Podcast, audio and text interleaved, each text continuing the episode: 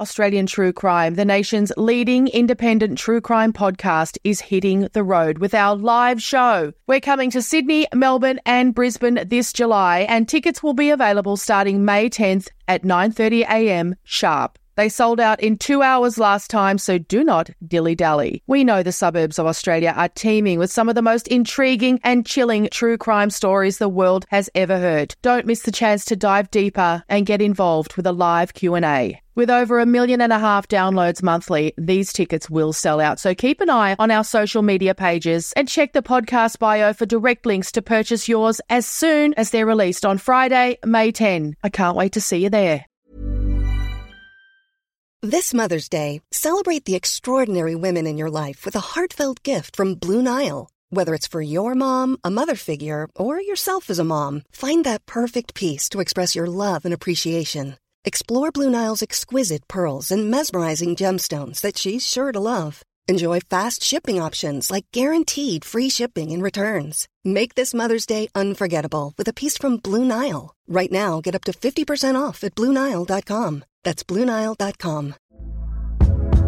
Hey there, it's Michelle Norris. I'm host of a podcast called Your Mama's Kitchen. When I travel, I'm usually looking for a way to find a taste of home when I'm not at home. And one of the things I love to do when I am at home is entertain. And Airbnb allows me to do that. When I was in California recently, I rented a house that had a great kitchen. And when we were sitting around the table, we're all thinking, we're in someone else's house. Someone could be in all of our homes as well. If you have a home, but you're not always at home, you have an Airbnb. Your home might be worth more than you think. Find out how much at airbnb.com/slash host. Hi, I'm Daniel, founder of Pretty Litter. Did you know cats tend to hide symptoms of sickness and pain? I learned this the hard way after losing my cat, Gingy. So I created Pretty Litter, a health monitoring litter that helps detect early signs of illness by changing colors, saving you money and potentially your cat's life. Pretty Litter is veterinarian developed, and it's the easiest way to keep tabs on your fur baby's health right at home. Go to prettylitter.com and use code ACAST for 20% off your first order and a free cat toy. Terms and conditions apply. See site for details. We acknowledge the traditional owners of the land on which this podcast is recorded. We pay our respects to their elders, past and present, and to Aboriginal elders emerging. A belated congratulations to Logie winner Ron Iddles. Ron won a silver Logie for Most Outstanding Factual or Documentary Program for his Foxtel series, The Good Cop. Our patrons received a celebratory exclusive episode of Australian True Crime this week, which was a live recording of Ron talking about his career as part of our recent season at Chapel Off Chapel in Melbourne. So I hope you all enjoy that. And our newsletter recipients also received a special gift this week. It's a copy of the Ticket Holders Program from CrimeCon 2019, which was recently held in New Orleans. It's really more of a magazine, though, with lots of very interesting articles and profiles. There's a long interview with Skye Borgman, the director of the Netflix documentary Abducted in Plain Sight. Remember that? So weird, so creepy. And there's also a conversation between Laura Richards, the Scotland Yard profiler, I love her so much, and Deborah and Terra Newell, the real life mother and daughter from Dirty John. So Laura Richards interviews Deborah and Terra. It's really good. This is a great magazine, and they've very kindly given us permission to share it with you as part of our newsletter. You can sign up for the newsletter and find the Patreon link at our website, AustralianTrueCrimePodcast.com, and at our Australian True Crime Facebook page. Thank you to our new patrons Dave Peters, Penny Palmer, Cece, Brooke O'Connor, Jane, Danielle Burton, Louise Gale, Barton Slattery. That is a good name. You, there should be crime books written about you as the policeman, the detective, not the criminal, or both. Oh, oh, both. You could be both. That's a good book. Kate Cockshawn. Yes. Jacinta. Shanna Liv. Shannon Lambden. A Solo. That's wonderful. A Solo. Laura Fraser. Diane Nolan. And this week's favourite name, Erin Punton Morrison. Oh, love that. Okay, on with the show. The following podcast contains content of a graphic, violent nature and is not suitable for children. And then when the serving policeman got angry with Adele, the serving policeman, it is said, it is alleged, perhaps shook her or put the arm around and did what coppers used to do in those wicked old days, and that was to put pressure on the carotid artery and then faint. And it is said by some people very quietly that perhaps that happened, and perhaps poor Adele never came out of the um, out of her unconscious state. And this would present the senior policeman with quite an embarrassing problem.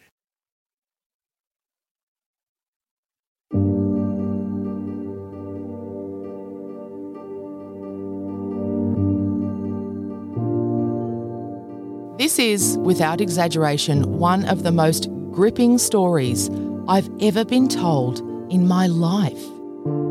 And it shouldn't come as any surprise because the storyteller is arguably Australia's greatest true crime storyteller. It's Andrew Rule. Emily and I have made no secret of our fandom of Andrew Rule's work from his newspaper columns, his books, to now his podcast, Life and Crimes. We finally took the plunge into live events recently thanks to the encouragement and the enthusiasm of the great people at Chapel Off Chapel in Melbourne, and Andrew was our very first guest. Andrew Rule is so ubiquitous, so authoritative, and such a charming and funny raconteur. It's easy to forget that he's naturally irritated some very scary people over the years. You have to be very brave to do what Andrew Rule does, and today he tells us about one of the most frightening episodes of his career.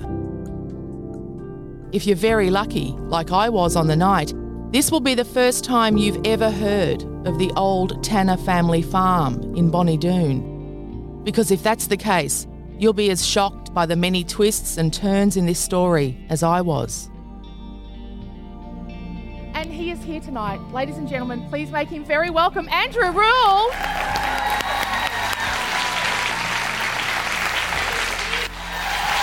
and of course, what about my beautiful partner, Emily Webb?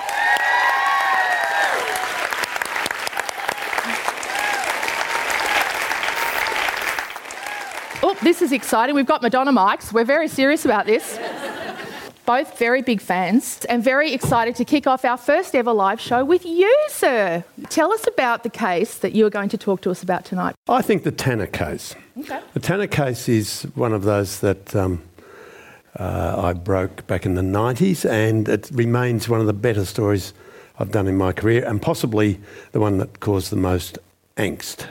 Because we always get that question later in the night do you feel frightened about any of the people you've dealt with or the cases you've done, and this is the one that is a little bit interesting in that respect. I remember reading that story in the Sunday Age. You do? When it came out. I remember there, there was the photo of Jennifer, beautiful, beautiful young mum in the paper, that famous portrait shot. It was, yeah. And I just remember like absolutely lapping that story up. It was a very interesting story. It was tragic. Uh, she'd been Jennifer was a young mother with a 21 month old son. She was in 1984, November, Wednesday night, in uh, Bonnie Doon, which is where it's serene, as you know. Um, the serenity was shattered that night, good and properly, because uh, she was home with her little boy and her husband, Laurie, local farmer. They lived on the farm, the old Tanner family farm, which is relevant and he was a bit of a shearer, a bit of a truck driver, a bit of a half a no hoper in some respects, but okay, local guy. Um, she, he said, I'm going into town to pick up some groceries or whatever, and she said, Oh, bring me back, you know, bread and milk and a surprise. And she was quite cheerful, apparently, and quite happy. And when he got home, he finds her on the couch in the living room, dead, bleeding from wounds in the head and actually from the hands. Um, there's, interestingly, a half a cup of coffee near her and some biscuits laid out in a plate. And her little boy is in the cot in the next room.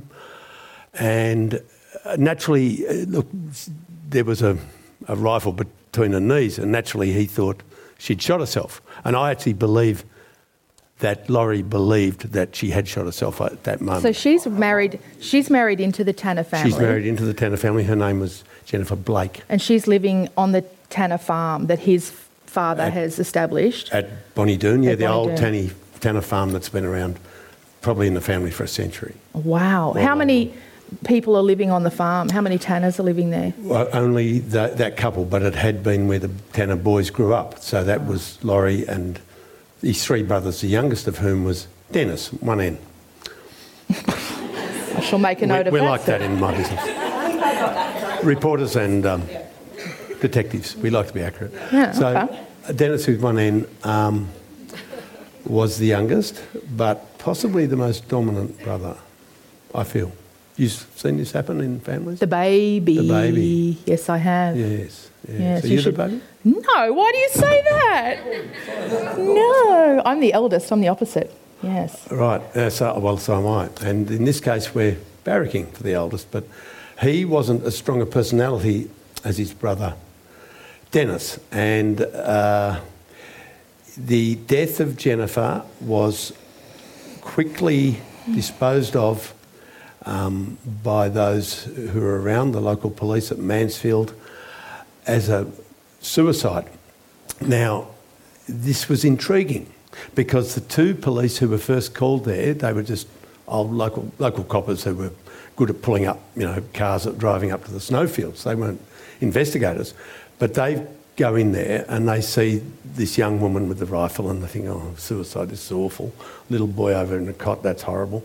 And they uh, pick up the bolt action 22 rifle and they open it and there's a spent shell in the breech, as you'd expect, because she's got a bullet hole.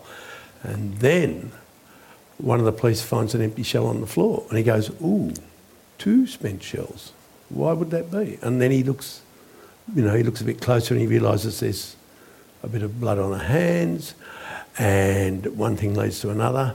But uh, the key facts are these. The crime scene um, boss at Mansfield Police Station was a former homicide detective who was an expert at crime scenes. And because he was up in the country now at Mansfield, he was a sergeant, he was experienced, and he was supposed to go to crime scenes, put up the tape, take the photographs, do all that good, you know, forensic stuff. And he wasn't at work at, on night shift as he was supposed to be. He was supposed to be on night shift. He had signed in and written in the book, or whatever you do, at 7 pm, but then he'd gone missing. He was working a phantom shift. As I say, he, in fact, he'd gone visiting someone uh, up towards Mount Buller. But this is where the plot thickens, ladies and gentlemen. And um, this is the spooky bit that you couldn't make up. And this guy is missing in action.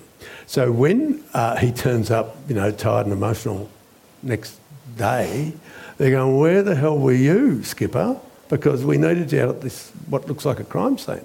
And suddenly he developed a great interest in promoting Jennifer Tanner's death as a suicide mm. because that would save his ass. I think. Mm-hmm. This is my opinion. This might be the bit you cut out. No. That's fine. Yeah, yeah. Um, and that was uh, one of the reasons, one of the lucky breaks that I think her killer had was that particular thing. Now, it, there's some very intriguing things here. One is Jenny's parents, who never believed that she killed herself, were not told for one year that she had two wounds in her forehead and defence wounds in her, the webbing of her hands, as if she'd put her hands in front of the rifle barrel. Um, why would they not be told? I don't know. That intrigues me. Um, it was a very well held secret in the police force and at Mansfield Police Station. And this didn't sit comfortably with this poor old baggy ass copper Bill Kerr, who was the guy that had found the spent shells at the scene. Now, this guy, he's, he's a good bloke, he's honest, and when I say a baggy ass country copper, I mean it in a, in, in a friendly way, because he's a good guy. I'd say that about myself. Eh, Um, and I greatly admire Bill Kerr because he, despite being at the bottom of the pecking order in a very tough business, tough profession, where you have a lot of dominating superior officers, he actually, I think, made sure the parents got to know the truth. Um, he kept He taped interview. He, sorry, he taped phone calls that he received from the local pathologist, the pathologist at Shepparton Hospital, a man who sadly had some form of cancer and later died. This man rang up the police station at Mansfield two or three or four days after Jennifer's death and said, Do you realise, are you sure that this is a suicide? And the sergeant that should have been there and wasn't, he said, Oh, yeah, yeah, we're pretty sure. It, it, it, it looks like one, doesn't it? And the pathologist says, Well, funny you should ask that because it doesn't. She's got two bullets in her brain and she's got these ha- wounds in her hand. I find it hard to believe that that would be consistent with suicide. It's more likely homicide. But then Phipps talks him down and says, Now look, doctor, and stands over him and sort of encourages him to switch his thought processes around and says, We're sure it's suicide. Everything indicates it's suicide because we know that it's suicide because she was depressed, which is taking a liberty with the truth, ladies and gentlemen, because there's nothing to indicate she was depressed at all. And he bullied, basically bullied and pushed and shoved and connived this poor pathologist into agreeing reluctantly that it might be suicide. And that was used uh, dishonestly, in my belief, to at a later inquest the following year to promote the idea that it was a suicide. That she shot herself That once. she shot herself. And Oh well, no, no. she shot- Survived yeah, survived. Yeah, shot herself, and then you know, uh, oh shit, I've got a bullet in my brain, but it hasn't quite killed me. She a bolt action rifle. uh, For those who don't know, is like a manual car. You have to lift the bolt and pull the action back, and then you push it forward and down. Now that's four separate motions. Then she has to reverse under the the suicide scenario. Yeah. She has to reverse the rifle, which is a full length good rifle yeah. and somehow trigger it with her toe a second time. A second. And hold it in such a way that it shoots through the webbing of her hands. This strikes me as highly unlikely. And it's very unlikely suicide by gunshot for women It is is. not a, Not a thing. a thing. Um, Did they think about that? They, well, they didn't want to think about that. Because this is the- It's very rare, When I isn't it? wrote the story all those years later, which is which we can get into in a minute, I went and asked experts, and experts said, yeah, in Texas, where nearly everybody shoots, and where mummy and daddy go down to the rifle range and shoot, um, women are as, almost as inclined to shoot themselves as men are for, to suicide. But basically, people who don't use guns, particularly women, tend not to use them to suicide. They tend to use pills or whatever, some other means. And women per se are less inclined to do something that is going to, you know, wreck their looks. It's not as usual. So that's a statistical fact. Jennifer, yes, she lived on a farm, but she was a town girl originally. She had been shown how to use the rifle by her husband, but had never sort of been shooting or anything. She did know how to use it. So it's conceivable that she could kill herself with a rifle, but highly unlikely. And there was no suggestion, really, and I know this from the family doctor, who was later my doctor. Can you believe that? The family doctor from Benalla later moved to Melbourne, and he, he was my doctor, and we used to talk about this. And he was a very frank doctor, unlike most. And he said to me, "It stunk to high heaven. There was nothing." He said she had a lot, of, a lot going on with the Tanner brothers because they're no good, but um, there was nothing to suggest that she was suicidal. That's just how the doctor got you to pay for half an hour instead of 15 minutes. That's right. His name was Dr. Patience. Oh. That's true. Is the husband going along? Laurie? Is Laurie always just going, oh, okay, if you reckon? Or is he at any point going, what? He's, that's a very interesting question. She was fine when I went out for milk. Yeah. Like, what is Laurie saying? I, I believe that Laurie was truly shocked and surprised. And, I, and even though there has been a sneaky undercurrent of, of uh, suggestions in recent years to point the finger at Laurie over this and to say that perhaps others covered up for Laurie, I doubt it, personally. And I'm not saying Laurie's a great bloke or hasn't got his full suite of vices and problems. He might have, like most of us. But I don't believe he killed his wife. I think he was very shocked. And I say that because the night before we published the story in the paper I then worked for, the Sunday paper I then worked for, which shall remain nameless because I no longer work for it. Um, it's no longer the paper it was. It's dead to us. Yeah. Sure. It's dead to us. Yep. You know, Laurie was um, very shocked when I rang him and said, Tomorrow we're going to run this story saying this, this, and this. He uh, stumbled, he stuttered. He was saying, What are you telling me? Can you say that again? I'm at a cattle sale. Can I just walk around the corner out of the wind? And he was totally shocked and distressed, as opposed to sullen and silent. There's a difference. And he was stuttering like a child. He was almost in tears, I would think. And I explained it. I said, Laurie, do me a favour. I said, This is now 12 years later. Your wife was found shot at your house and she's got two bullet holes in her head. And, and he goes, What?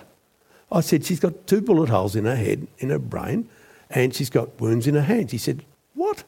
I said, I explained it. And he said, I didn't know that. Oh. Now, you know what? I don't think he did. I think Laurie was in shock at the time. I think he was herded away from all but his own appearance at the first very small, quiet inquest held in a church hall in Mansfield in 1986. Uh, I don't think the details of the case were ever reported by anybody, much. And it was all kept under wraps so much that poor, silly Laurie didn't know until I rang him 12 years later the full details of his wife's death. Either that or he is a far better actor than I believe he is. How did that feel for you? Because that. I was stunned.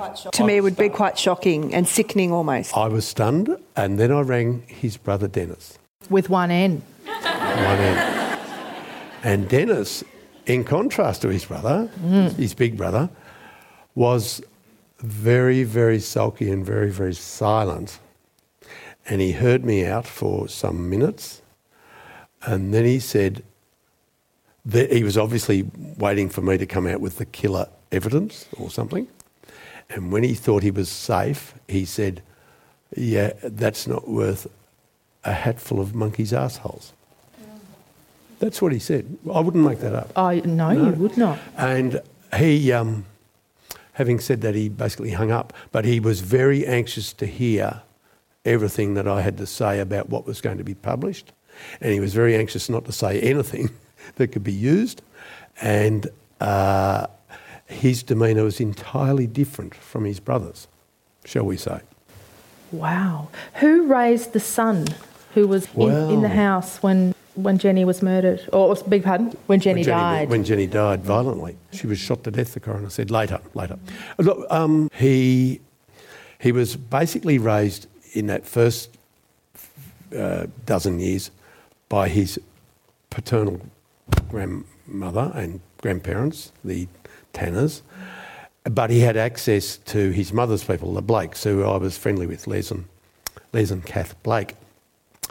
And when I went to see the Blakes, um, when I wrote the story in 96, and the reasons we'll go into it in a minute, I spoke to them and Mrs. Blake was a small, feisty, tough woman, and she said, My daughter, I knew it. I'm so pleased you've turned up because my daughter didn't kill herself, and I'll tell you why.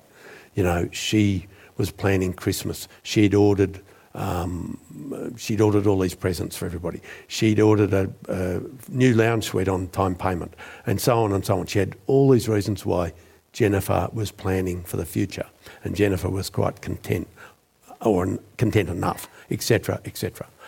And Jennifer's father, Les Blake, who was a large, good looking, lovely man, a very nice man who'd worked in the timber industry all his life, he wasn't as feisty, he was a quieter chap. And he said, This is good and this is all very well, but will it mean we lose our grandson? Mm. And I said, Les, I can't tell you that. If we run the story, which we're going to, I don't know what the effect will be, and I hope it doesn't cost you your contact with your grandson. And I'm afraid to say it probably did. It probably did. So there's one of the things we have to live with.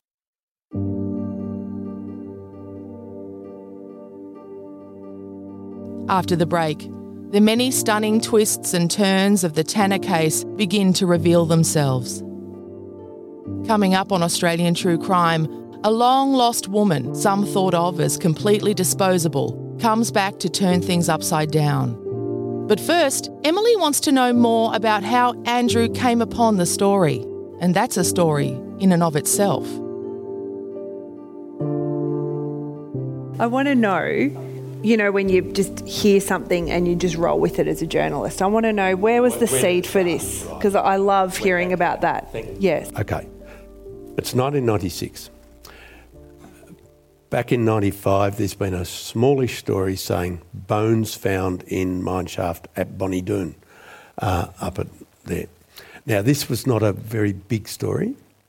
Um, it turned out that the bones were subsequently identified as a transsexual prostitute called Adele Bailey who'd gone missing from St Kilda back in 1978, which is, you know, a dozen years, uh, many years earlier. And um, that story was intriguing, and especially intriguing to us in the business, but not huge. But then one day in 96, this is less than a year after the discovery of the bones in the mine shaft. I'm at work at the paper where I then worked, which was a broadsheet newspaper. Remember, they're the big ones. It was quite a good paper at the time. And I'm contacted by a f- fellow who's in the homicide squad, and I know this fellow. Do we know this fellow? No. And I, uh, it's a sad story what happened to him later on because of other things, because the exposure to dead children and things, it's not, not good for you. But anyway, this fellow said to me, I want to meet you and have a chat. Where will we go? And I said, I'll tell you what we'll do. We'll meet at the Age Canteen. There, the, the name came out. because Never heard there's of it. one thing at the Age Canteen, I can get you in there, but there will be no other coppers there. so, you say, so he said, good idea. So we go there. And he tells me this story. He says, look, um, he, he goes back a year to 1995 to the mine shaft at Bonnie Doon. And let's, let's fill in, sketch in the story here for, for all you people. In 1995, um, two young men who know Bonnie Doon really well, they didn't actually live there, but they used to holiday there all the time and they knew it well. And they used to go hunting rabbits and all that sort of stuff. And they go up this big bridge, which is right out the back of the old Tanner farm. And they know that there's a mine shaft. Now, this mine shaft's on top of a ridge and it's about as big as that table. I'm moving very slowly so I don't hit that mic. Um, and it's a very small hole on top of a very lonely ridge. And they have got a rope and a torch.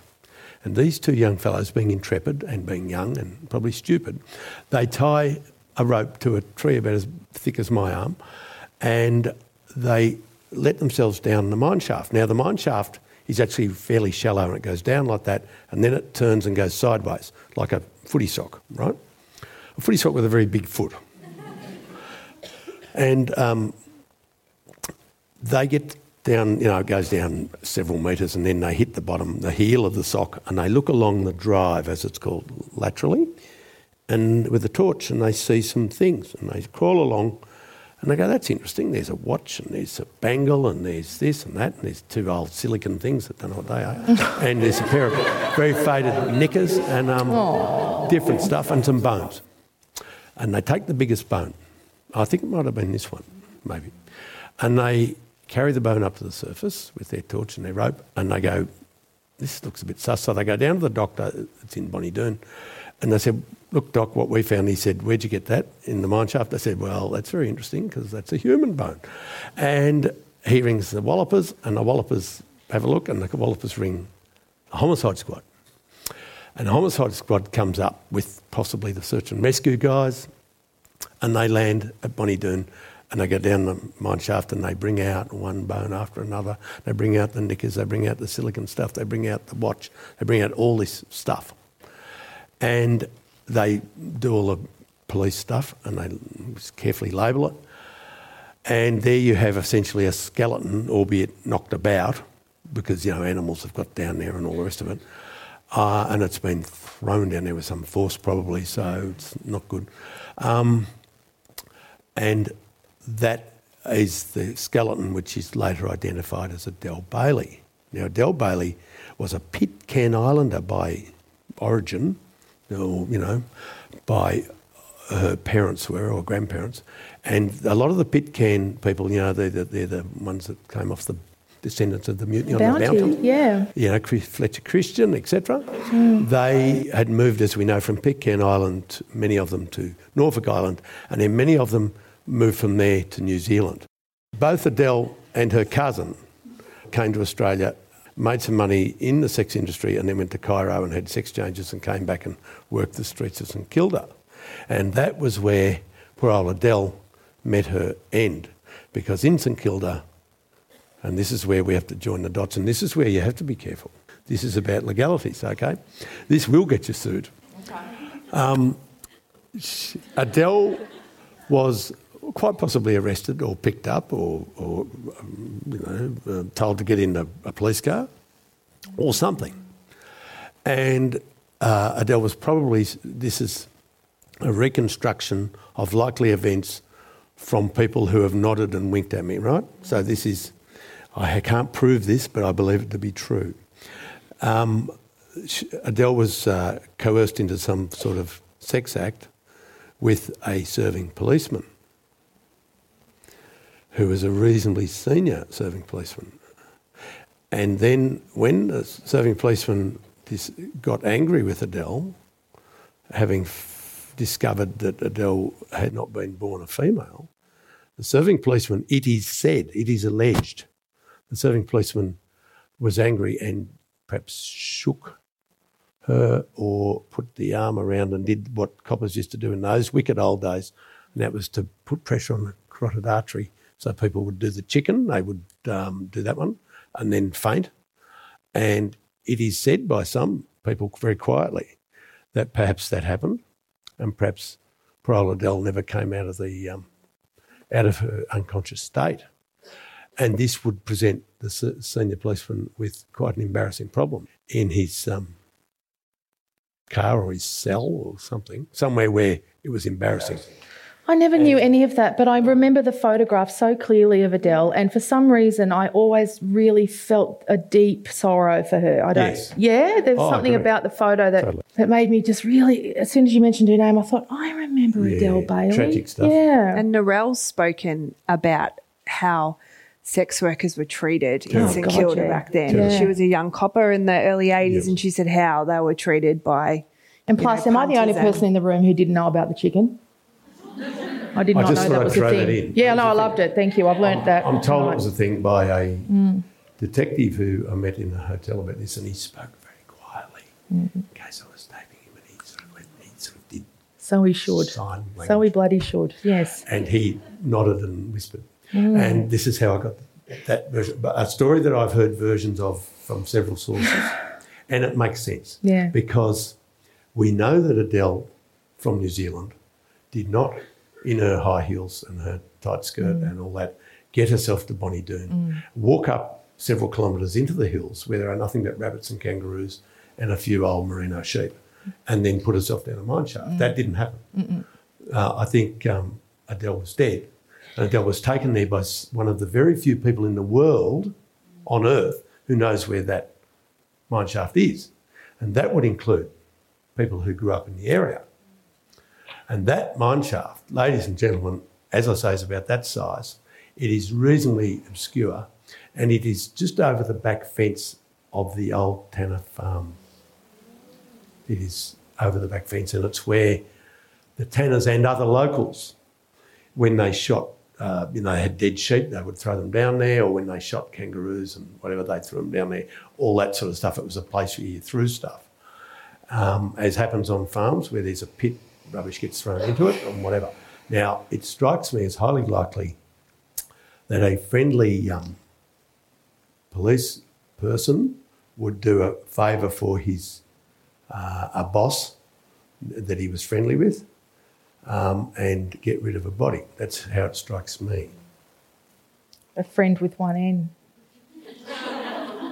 Friend does have one. It does. It's a silent P, as in swimming, as my grandfather. What? Well, my grandfather used to say. He learnt that in World War One. Um, So this, so so this conversation is happening in '96. this conversation is happening in '96. We're talking about 90, the '95 discovery. Your mate's saying, "Oi, remember But that so- thing that happened in yeah, '95?" So, uh, and he says, so then he says, so that's all the background to fill, Yeah. bring us all up to speed. So then my homicide squad mate says, he says, I've got a friend in the homicide squad who shares a name with me, actually, first name. And he happened to be in the crew that was the homicide crew that was sent to Bonnie Doon that day last year. Mm-hmm.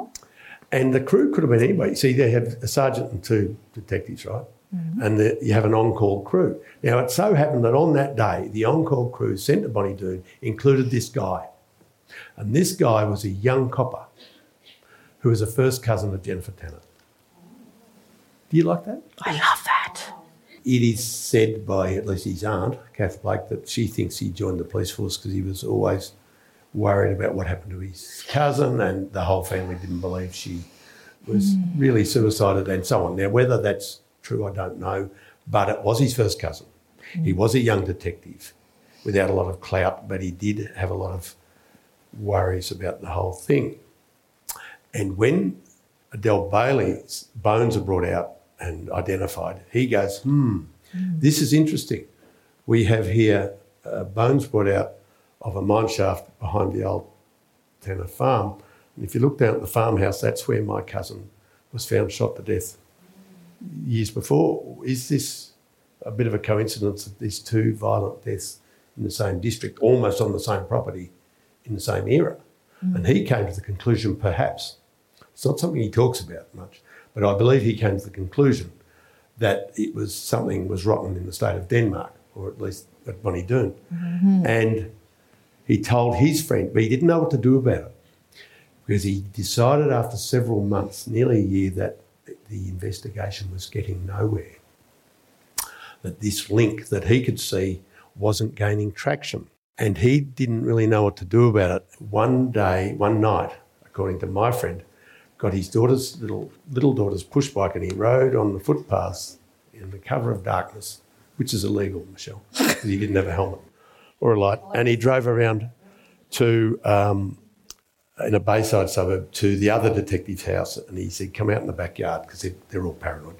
They all think there's bugs in the light and all that." and um, and he's told him the sad story and said, "Look, I don't think they're trying. Someone somewhere's not trying because nothing's happening with this, and I reckon it stinks and so on and so forth. So, what'll we do?" And my guy says, "I'm going to go and talk to this journo," and that's how I came to be put in the picture.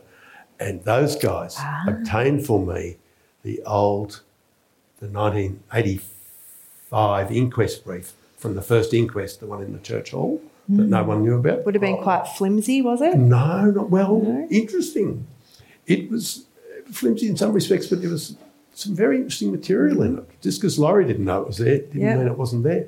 And the interesting thing about that first inquest is the coroner, who was not the first coroner to be approached to be the coroner in that case, someone else, a local magistrate, had knocked back the job on the grounds that he didn't want to sit on a case, quote unquote, he's dead now, this bloke, uh, quote unquote, where that copper shot his sister in law. Oh, wow. He didn't want to sit on that. So this nice Melbourne coroner magistrate did it. And that man, bless his cotton socks, uh, listened to all this heavily slanted evidence and this one sided stuff. And then he wrote a finding which said that despite the police evidence being heavily slanted towards a finding of suicide, that he would not make that finding and he made it an open finding. Now, this was a very good thing that he did because it left it open, literally left it open to be picked up. And it was, it was never really, no one was home and hosed while that was an open case. Hey, could it hypothetically be considered corruption for a police officer to take this information and hand it to a journalist? I, mm, those chaps, they took the old brief, which is really public property. I think Ready to pop the question?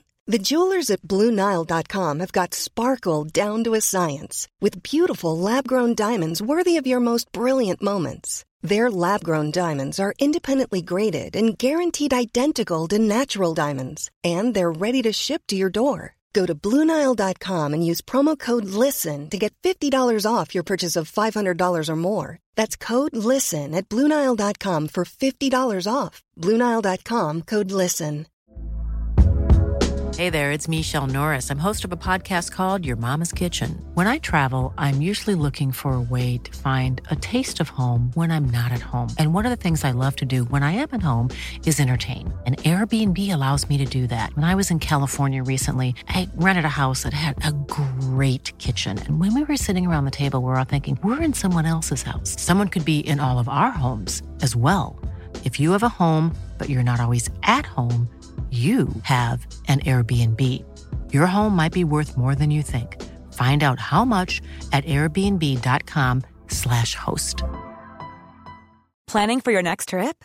Elevate your travel style with Quince. Quince has all the jet setting essentials you'll want for your next getaway, like European linen, premium luggage options, buttery soft Italian leather bags, and so much more. And is all priced at 50 to 80% less than similar brands. Plus, Quince only works with factories that use safe and ethical manufacturing practices. Pack your bags with high-quality essentials you'll be wearing for vacations to come with Quince. Go to quince.com/pack for free shipping and 365-day returns. There's no reason why technically I couldn't get that brief from somewhere, but the reality is it's a bit harder than it looks. So it always is, you know. Yeah. Technically you're allowed it, but Anyway, they pulled the one off the off the shelf at the homicide office, gave it to me, and I they threw it through a car window at me. and I hit, hit me on the chest. It was like Dustin Martin. And I'm straight up. he, he, plays for Richmond, that's a AFL. And um, I photocopied it uh, instantly on the uh, thing where it did, you know, 193 pages. Oh, yeah, uh, the stat whatever and, it's called. No, no, no, it wasn't that. No, it was a real photocopy. Oh, right, sorry. The Canon. Yeah, I'm imagining this is happening in 1971. Yeah. but so it's not illegal, but it would have been frowned upon. I got no, so I copied it all, and then I had my own set, and I gave them back theirs, and they, I threw it back through the window of the car, and I went back to the homicide cop, went back on the shelf. Okay. Okay. So then I had this set, so I start reading it, and it's just an open book. It goes, "Here's Mr. Dyke, the pathologist, two bullet wounds." Mm-hmm. I go, "What?" Another one, "Oh, here's this, here's that. Here's Bill Kerr, the old copper," and I, so I just sit there and ring all these people. So think, dead by this, but I ring his assistant, Mr. Dr. Sonnenberg. I remember these names, amazing. Can't remember what I had for breakfast. Yeah. Sonnenberg. Sonnenberg says, yeah, well, was, was a bit of a worry, you know, we were never that happy with that. Mm. Anyway, the coppers seemed to think it was suicide. I've rung um, Kath Blake. Mm. Here's the thing. She acted, now I've rung her out of the blue. She answers the phone at Mansfield, and you'd think she'd been waiting. Yeah. She mm-hmm. knew that I was going to ring five minutes earlier. Yeah. She, it's, it's if she'd been waiting all those years for me to ring. She said, Yes, right, well, I'll tell you, you can't see me because my daughter didn't commit suicide. And here's why those reasons I outlined earlier. Mm. And she, and, and, she had a lot of reasons, partly, I think, her Catholic, strong Catholic faith, which is against suicide, which Jennifer probably shared. That was one reason of many. There were a lot of reasons, and they were good reasons. And I then ring Bill Kerr, who's by this stage, this is the The good uh, copper. the good copper, The saggy ass The- copper the that you mean in a the- nice the way. good copper. Yeah. It must have gnawed at him for years. Yes. Imagine that feeling. Just Imagine that thinking, feeling. this is dodgy. So Bill Kerr, interestingly, has gone as far away from Mansfield as he, he's left the job, left the police force. He's gone to Hamilton, the other end of Victoria, about as far as you can get from Mansfield. And he's a parking officer down there for the council. And he lives out on a property with his wife and he lives a quiet life. And he said, You come and you, I'll see you. He said, Where do you live? And at the time, I lived just out of Melbourne. And he said, I'm going up to Eildon next Thursday uh, to see somebody. I'll come and see you. So he came to my house with his wife. And we sat down, had a cup of tea, and he talked to me and talked to me and talked to me. And he, it was as if he had been waiting 12 years to unburden himself. He said, and he said a lot, but he, you could sum it up in one sentence. He said, Son, I've never worked out how you could shoot yourself twice in the head and in the hands with a bolt action rifle. it's just, and when we filmed this later for a documentary, he went and grabbed his own rifle and demonstrated it to the camera. He was red hot on it. and I think he was right. It was just highly unlikely. Um, uh, I found, you know, a, a, a man that was a pathologist and super duper doctor who'd worked in Rhodesia, in as it was in the old days, Zimbabwe, Zimbabwe. Uh, in Africa, and he'd treated 200 gunshot wounds victims and dead people and all the rest of it. He was an expert on gunshot wounds of the type we don't have in Australia because they don't see many of them. And um, he went through it all with me and said, "Look, I think those wounds, are, you know, the first one would have disabled her, even if she wasn't technically dead. I think it's highly unlikely." So, uh, by the time I'd worked my way through the brief, and then skirted around and got bits and pieces, I really had the story. It was uh, largely in the brief. So what happened when this story landed? Well, the first thing that happened when I started to make noises was the police force took out a writ, uh, took out an injunction. I'm sorry, did an injunction. They injuncted it, and that actually made me a little bit happy after a while because I thought, well, that means no one can publish it. They injuncted the whole thing, so that meant, and we injuncted it until a Sunday, and I was working for a Sunday. Because we paper. forget that. So that your journalist's ego is also terrified that someone else is going to get this story first. It's a living. It's They're going to get it out first. Now, the injunction ended up being a bit of a blessing, and they said, "We're not. We're still investigating this. You're getting in our way. Uh, you're interfering. you could be warning people that uh, that need to be investigated." And it seemed that everywhere I'd they went, and they went there rapidly. I'd just been. They were, they were busy, basically doing what I was doing and playing catch up because they had not been doing it. It had been at the bottom of the pile, it had been left at the bottom of the pile, and suddenly, in a fortnight, they were going to do it all because it was all going to be very smelly. And in the end, we had our two weeks or whatever, and we published the story. And the story was very good in the first edition of the paper. You know, the one that's printed early? Yeah. It was very good in that paper. It was a big front page story. It was. a beautiful story. Mm. But you know what happened that night, ladies and gentlemen? What? Some idiot at the AFL park at the football lit a toilet roll in the toilets with a cigarette lighter. Now, this was a very short lived, it wasn't even a fire, it was just a toilet roll on fire. But for some brain dead football reporter, he thought they were going to burn the stadium down. he thought it was, you know, the LA riots. he thought it was Paris burning. And the people back at the desk at the paper, um, one of whom, they're very capable people, and I'm very friendly with them. But if you work late at night on a newspaper, you are always vulnerable to the thought that there's a big story breaking that you're going to get and beat the opposition. And that night, for about 20 minutes, they thought, this is it. We've got AFL Park burning down. And they pulled the, my story off the front and pushed it to inside and ran this crap story that was out of date before the bloody thing hit the, the printer, before it was on the printing press. There was no fire. It was crap. And that pushed a real story inside. There's a lesson here. Never push a real story out of the way Okay. with a fake So one. that's what happened to your front That's page. But I was actually asking more about what happened to the case. Well, you know. But that, that, that it, it is relevant Okay, because good. it shows why, because the second edition mm. is the one that everybody reads. really? Hang on. What time does the first edition come to? The first out? edition goes to the country. Right. And uh, next day, you know when I realised ah. I'm in the country, I'm living in the country. right. And I'm driving to Bendigo mm. to see Mother's Day or whatever it was, so my mother's birthday. And I turned the radio on, and the opening, the bulletin of the radio, it doesn't lead on the Tanaka. It's the bloody ah. dunny roll. said, As soon as I, no, no, no, it's not the Dunny roll. No. But, but it's not the Tannock. And I said, I know what's happened. In the city, in the second edition, the one everybody's Oh. Ah. reading, this story's been bumped. Right. And I twigged because my edition at home in the country was, all over the front. But I twigged straight away because it wasn't leading the radio news. So they actually butchered a really big story and lost its momentum in some respects. But I'm sure that the Tanner family was all over it. So, you Yeah, know, what they got the first edition. I'm sure they did. at, um, and I'm sure their lawyers did. And I'm sure what was the upshot of all of this? The story really pushed, and the subsequent stories, which I did, Yeah. Pushed it and pushed it so that in the end the authorities and the police have to sort of get on board and have a shot. at Yeah. this.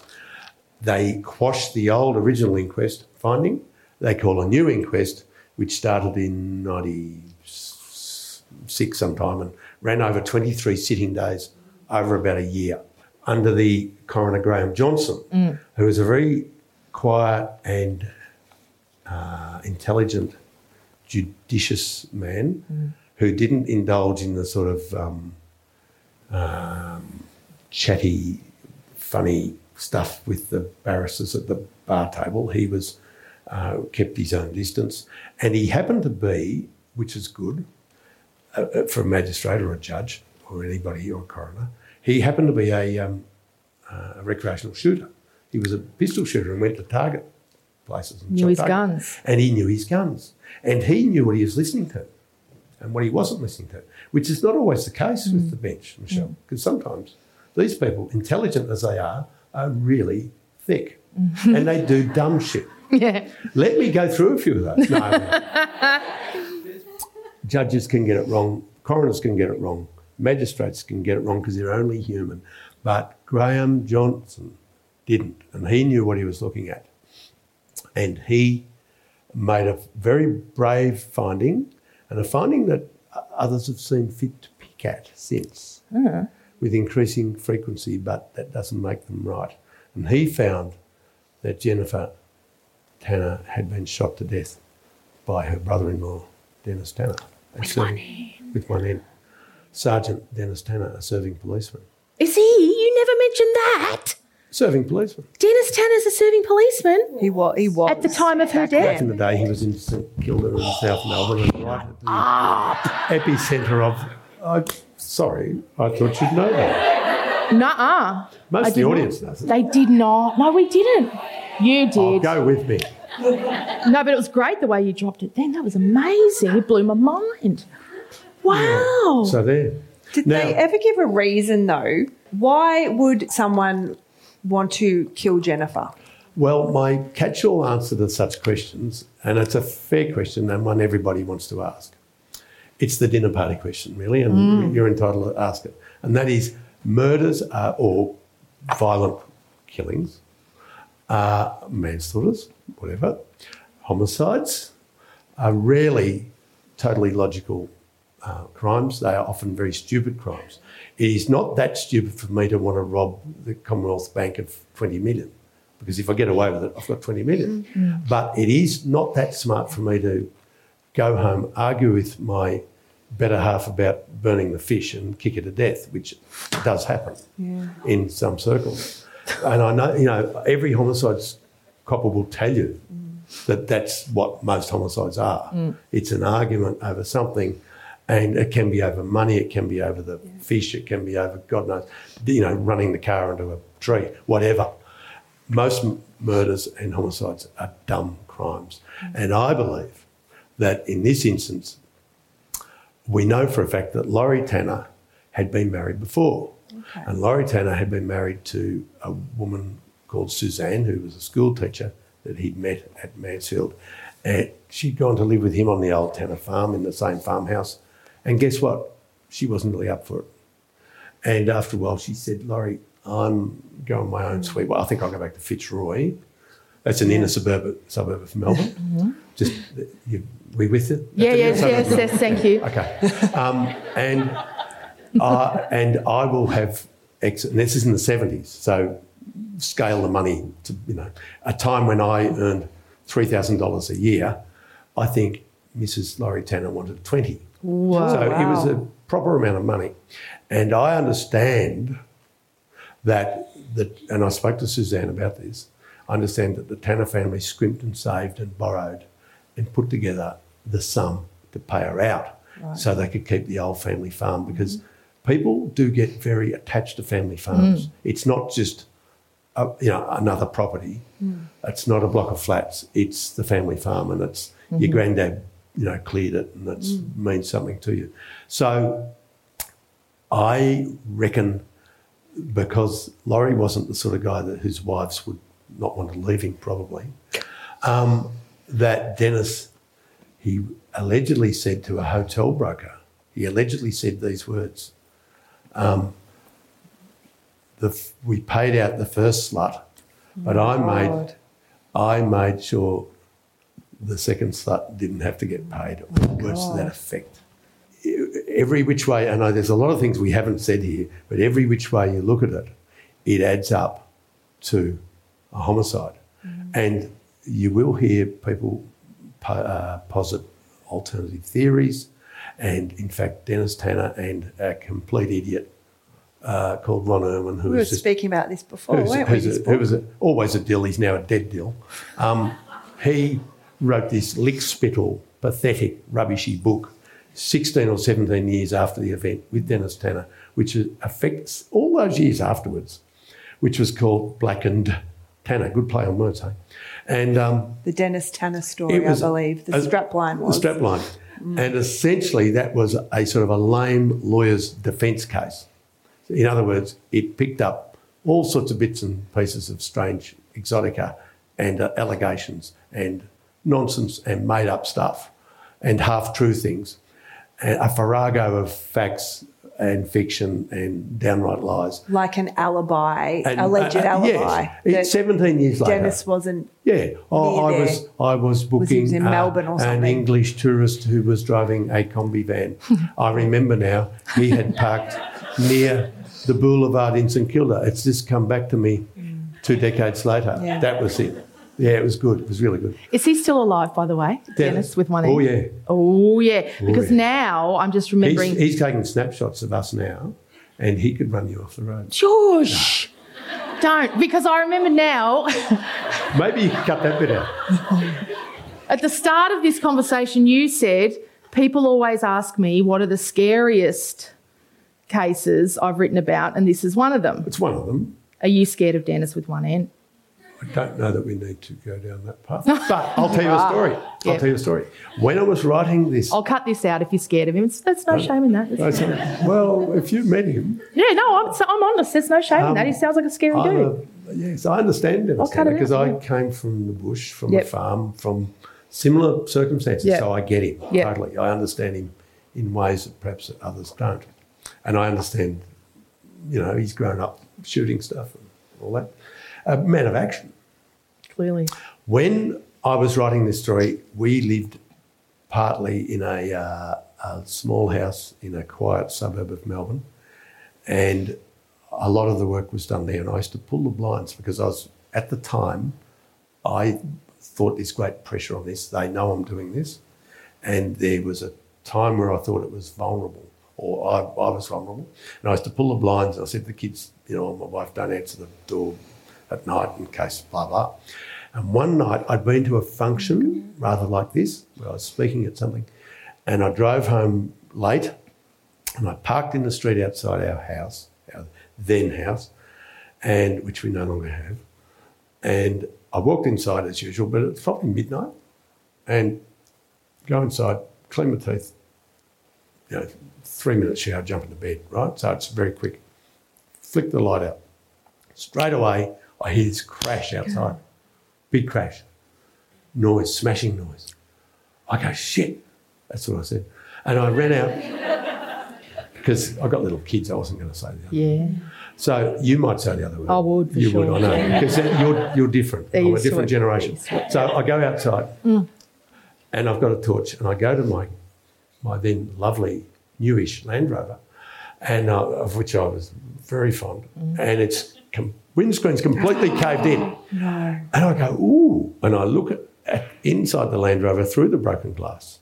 And there on the passenger seat are not one but two roof tiles. Now, these were the ridge tiles. They're the ones on top of the roof. There's two of them. They're big, heavy things. And they're shiny and brand new.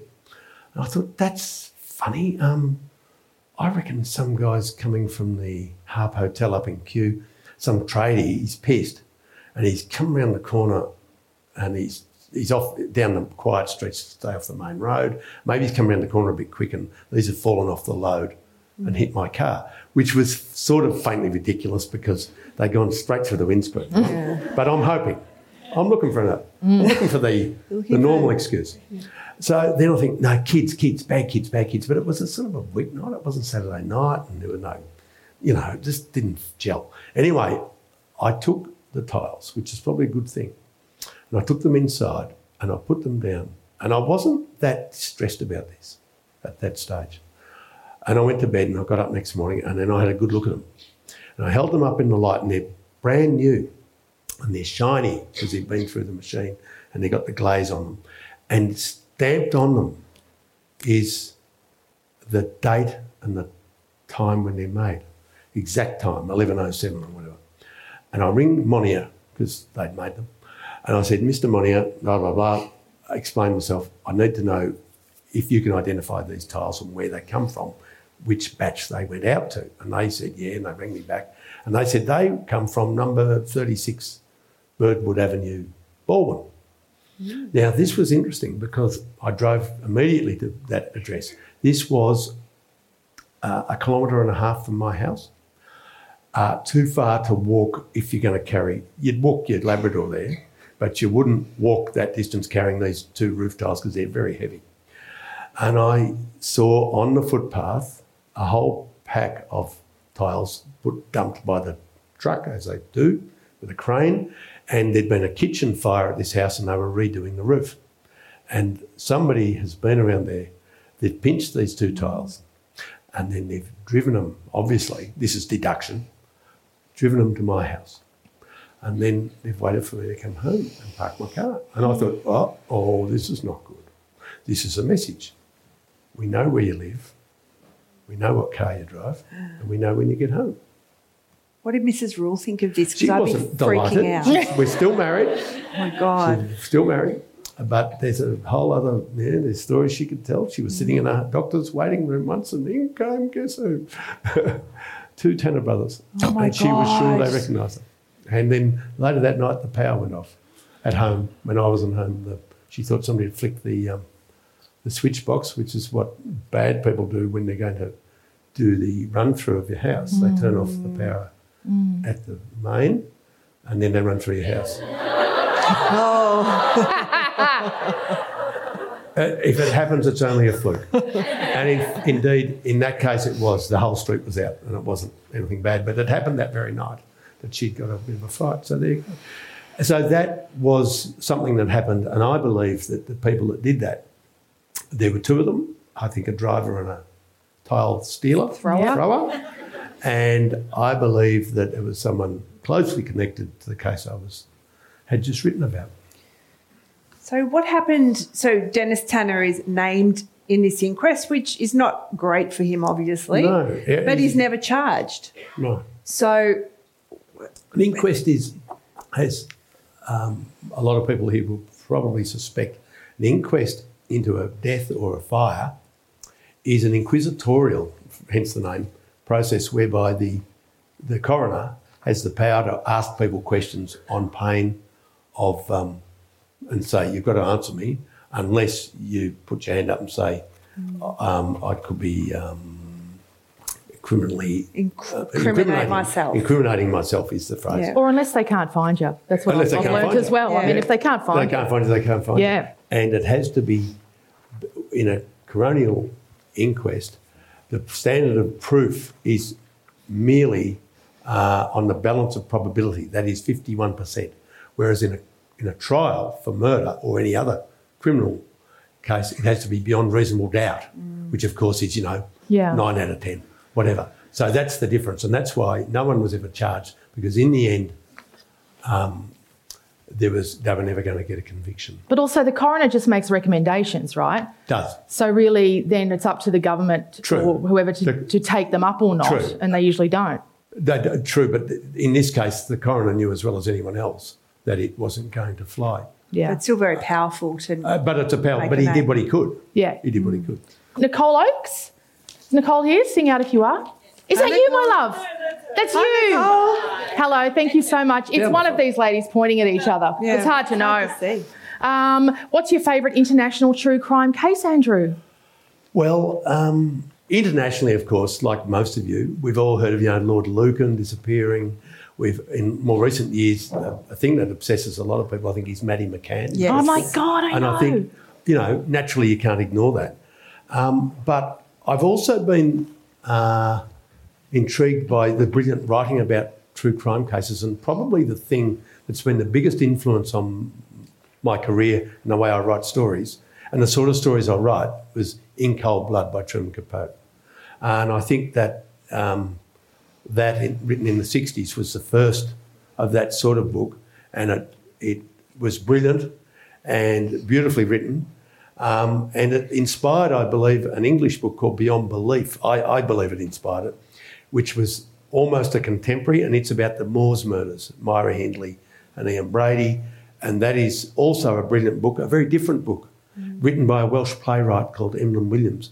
And that I found very inspiring. Those two books, I found them riveting. I read them when I was very young, and I've never forgotten them, and I've reread them, and they've stuck with me. Christy, Grant, at any stage in your career were you asked to look into the cold case of Mandy Lee Yodji in the 1980s? I'm, uh, I'm sad to say, Christy, uh, for some reason, I never actually worked on that case to any great extent, but I do know a little bit about it.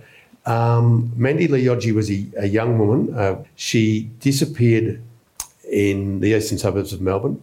Two boys found her body one lunchtime lying on an, an embankment covered in scrub up just off the mountain highway in the Dandenongs in the hills. That was in 1984. The body had been there for several weeks at that time. A post mortem found no cause of death, but police believe she might have been poisoned. Obviously, no broken neck, no bullet wound, none of that obvious trauma, blunt trauma, and they could never really work it out. That was obviously 30 plus years ago, but the uncertainty sort of lingers on. And I know that Mandy's sister, Marnie Dean, has spoken over the years. Marnie was a child then, 10, I think. She's now, you know, a middle-aged woman who's still haunted by the disappearance of her big sister.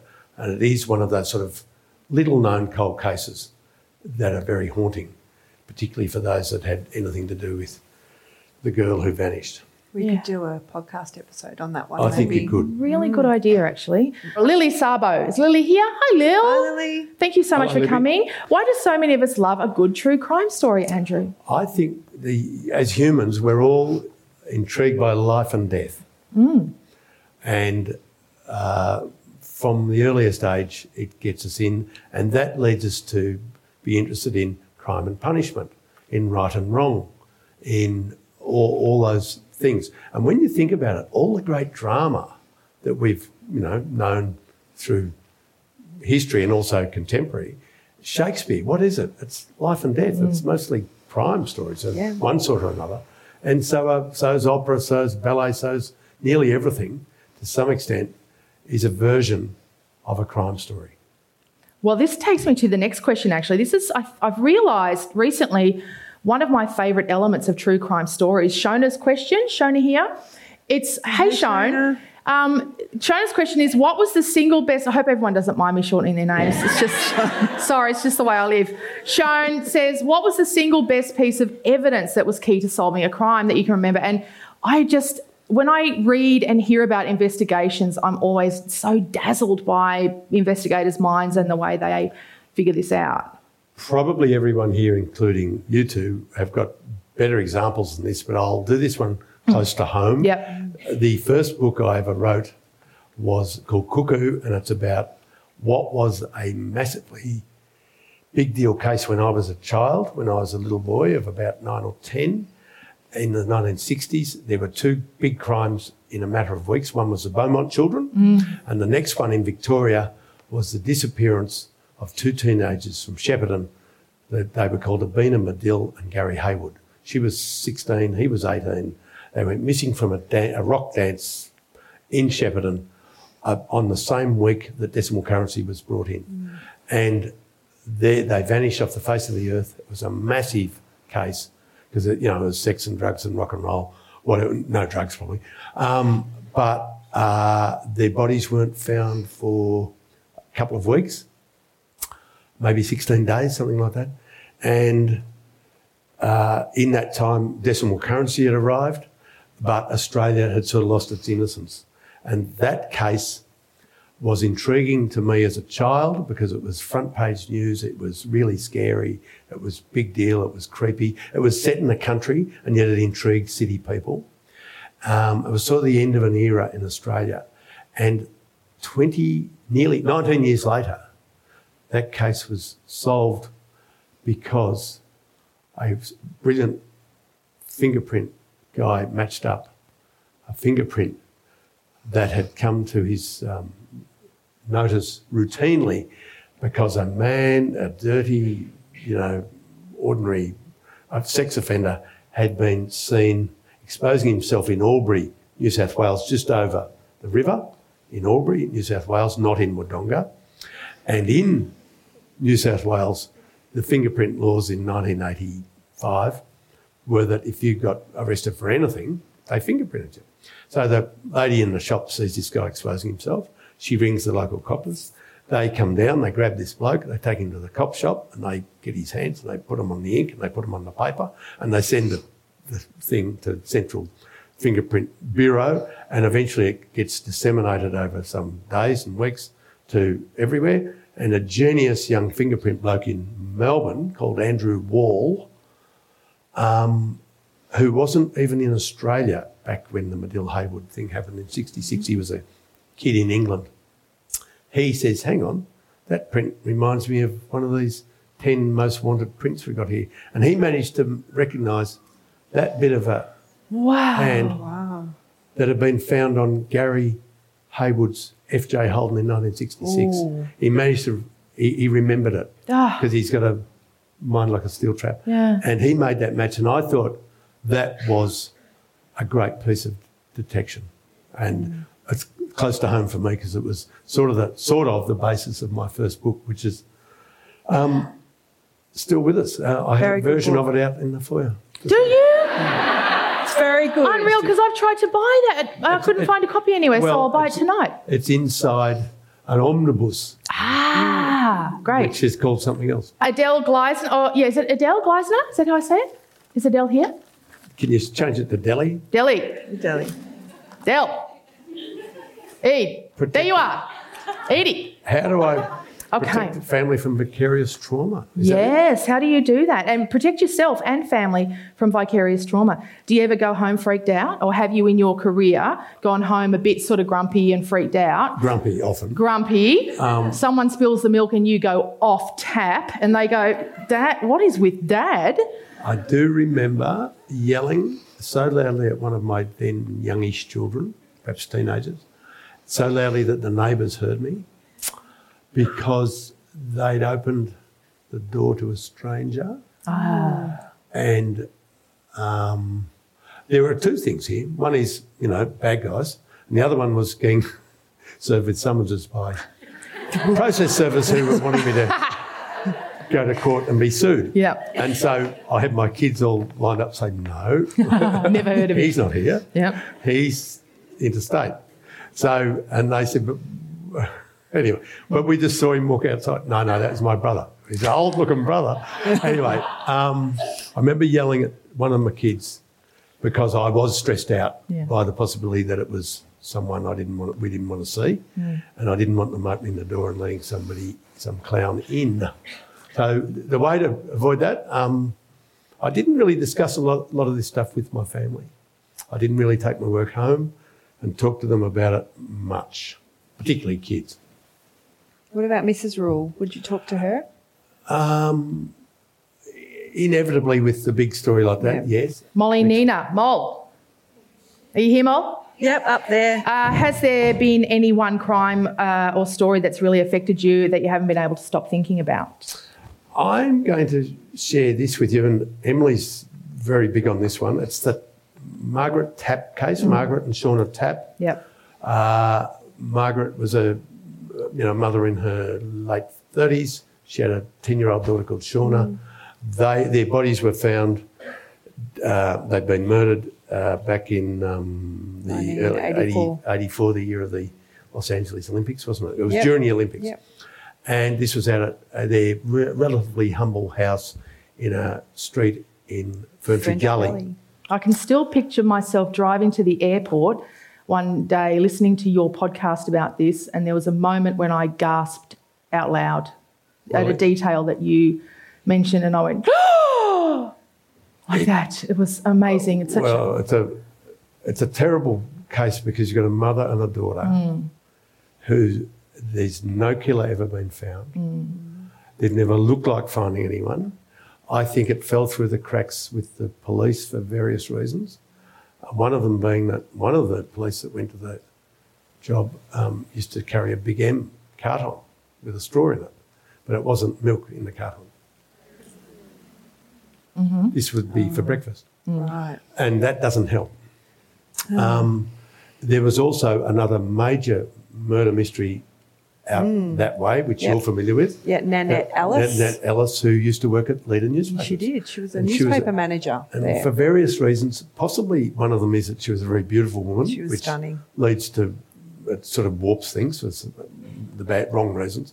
But that case sort of took the shine off the Tapp one somehow, and the Tapp one never really got past first base. Um, one of the and it's not really the police's fault. Uh, normally, those things they call for, you know, they have big publicity drives, they have uh, press conferences, but I believe that Margaret Tapp's own family were probably conservative, deeply shocked, probably religious people who didn't, uh, had never agreed with Margaret's lifestyle, which was fairly racy, and didn't want to wear all her dirty linen in public, and probably didn't help the police much by projecting the way that the Ellis Yeah. Ellis family did. And I think that sort of killed it stone dead. I also think that the only candidate I've come across for it who's good for it, maybe, was a medical person who was sort of above suspicion. And I think that the best candidate for it, according to his own children, is a person who was a doctor, mm-hmm. Who wore volley sand shoes. Yes, the volley sand Because the only clue that they could never work out was why were there volley sand shoe prints in this house. They couldn't link them to anybody who knew her. I always remember that from your big feature you Yeah. did on the anniversary many years ago. yeah. The son of a doctor contacted me indirectly, and uh, I spoke to him and his friends, and it does the finger of suspicion does point at a certain doctor, uh, with whom Margaret Tapp. Uh, Margaret Tapp was a nurse, and she was enormously charismatic and um, attractive and interesting, and doctors particularly really liked her, and she'd had affairs with seven of them. Um, and this made it tricky for the police because Yeah. you know each it's a hydra-headed monster, and she knew a lot of people, and a lot of people knew her, and they just didn't know which which mm. thread to, to follow. You can read Andrew Rule's columns in the Herald Sun and the Herald Sun online. And don't miss his podcast, Life and Crimes with Andrew Rule. Thank you for downloading this episode of Australian True Crime. We'll be back next week.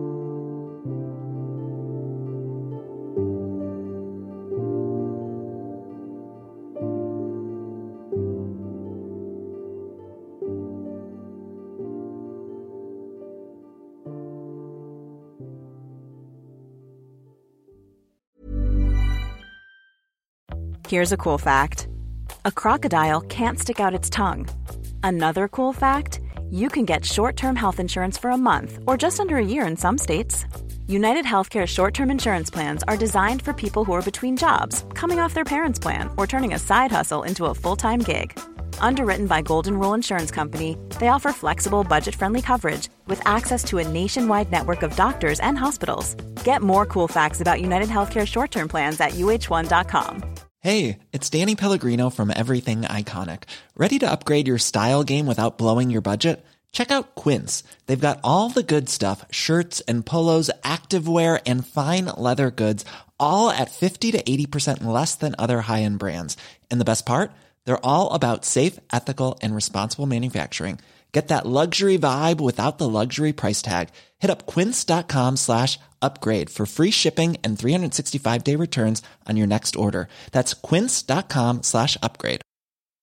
Hi, I'm Daniel, founder of Pretty Litter. Cats and cat owners deserve better than any old fashioned litter. That's why I teamed up with scientists and veterinarians to create Pretty Litter. Its innovative crystal formula has superior odor control and weighs up to 80% less than clay litter. Pretty Litter even monitors health by changing colors to help detect early signs of potential illness. It's the world's smartest kitty litter. Go to prettylitter.com and use code ACAST for 20% off your first order and a free cat toy. Terms and conditions apply. See site for details. Australian True Crime, the nation's leading independent true crime podcast, is hitting the road with our live show. We're coming to Sydney, Melbourne, and Brisbane this July, and tickets will be available starting May 10th at 9:30 a.m. sharp. They sold out in two hours last time, so do not dilly dally. We know the suburbs of Australia are teeming with some of the most intriguing and chilling true crime stories the world has ever heard. Don't miss the chance to dive deeper and get involved with a live Q&A. With over a million and a half downloads monthly, these tickets will sell out. So keep an eye on our social media pages and check the podcast bio for direct links to purchase yours as soon as they're released on Friday, May 10. I can't wait to see you there.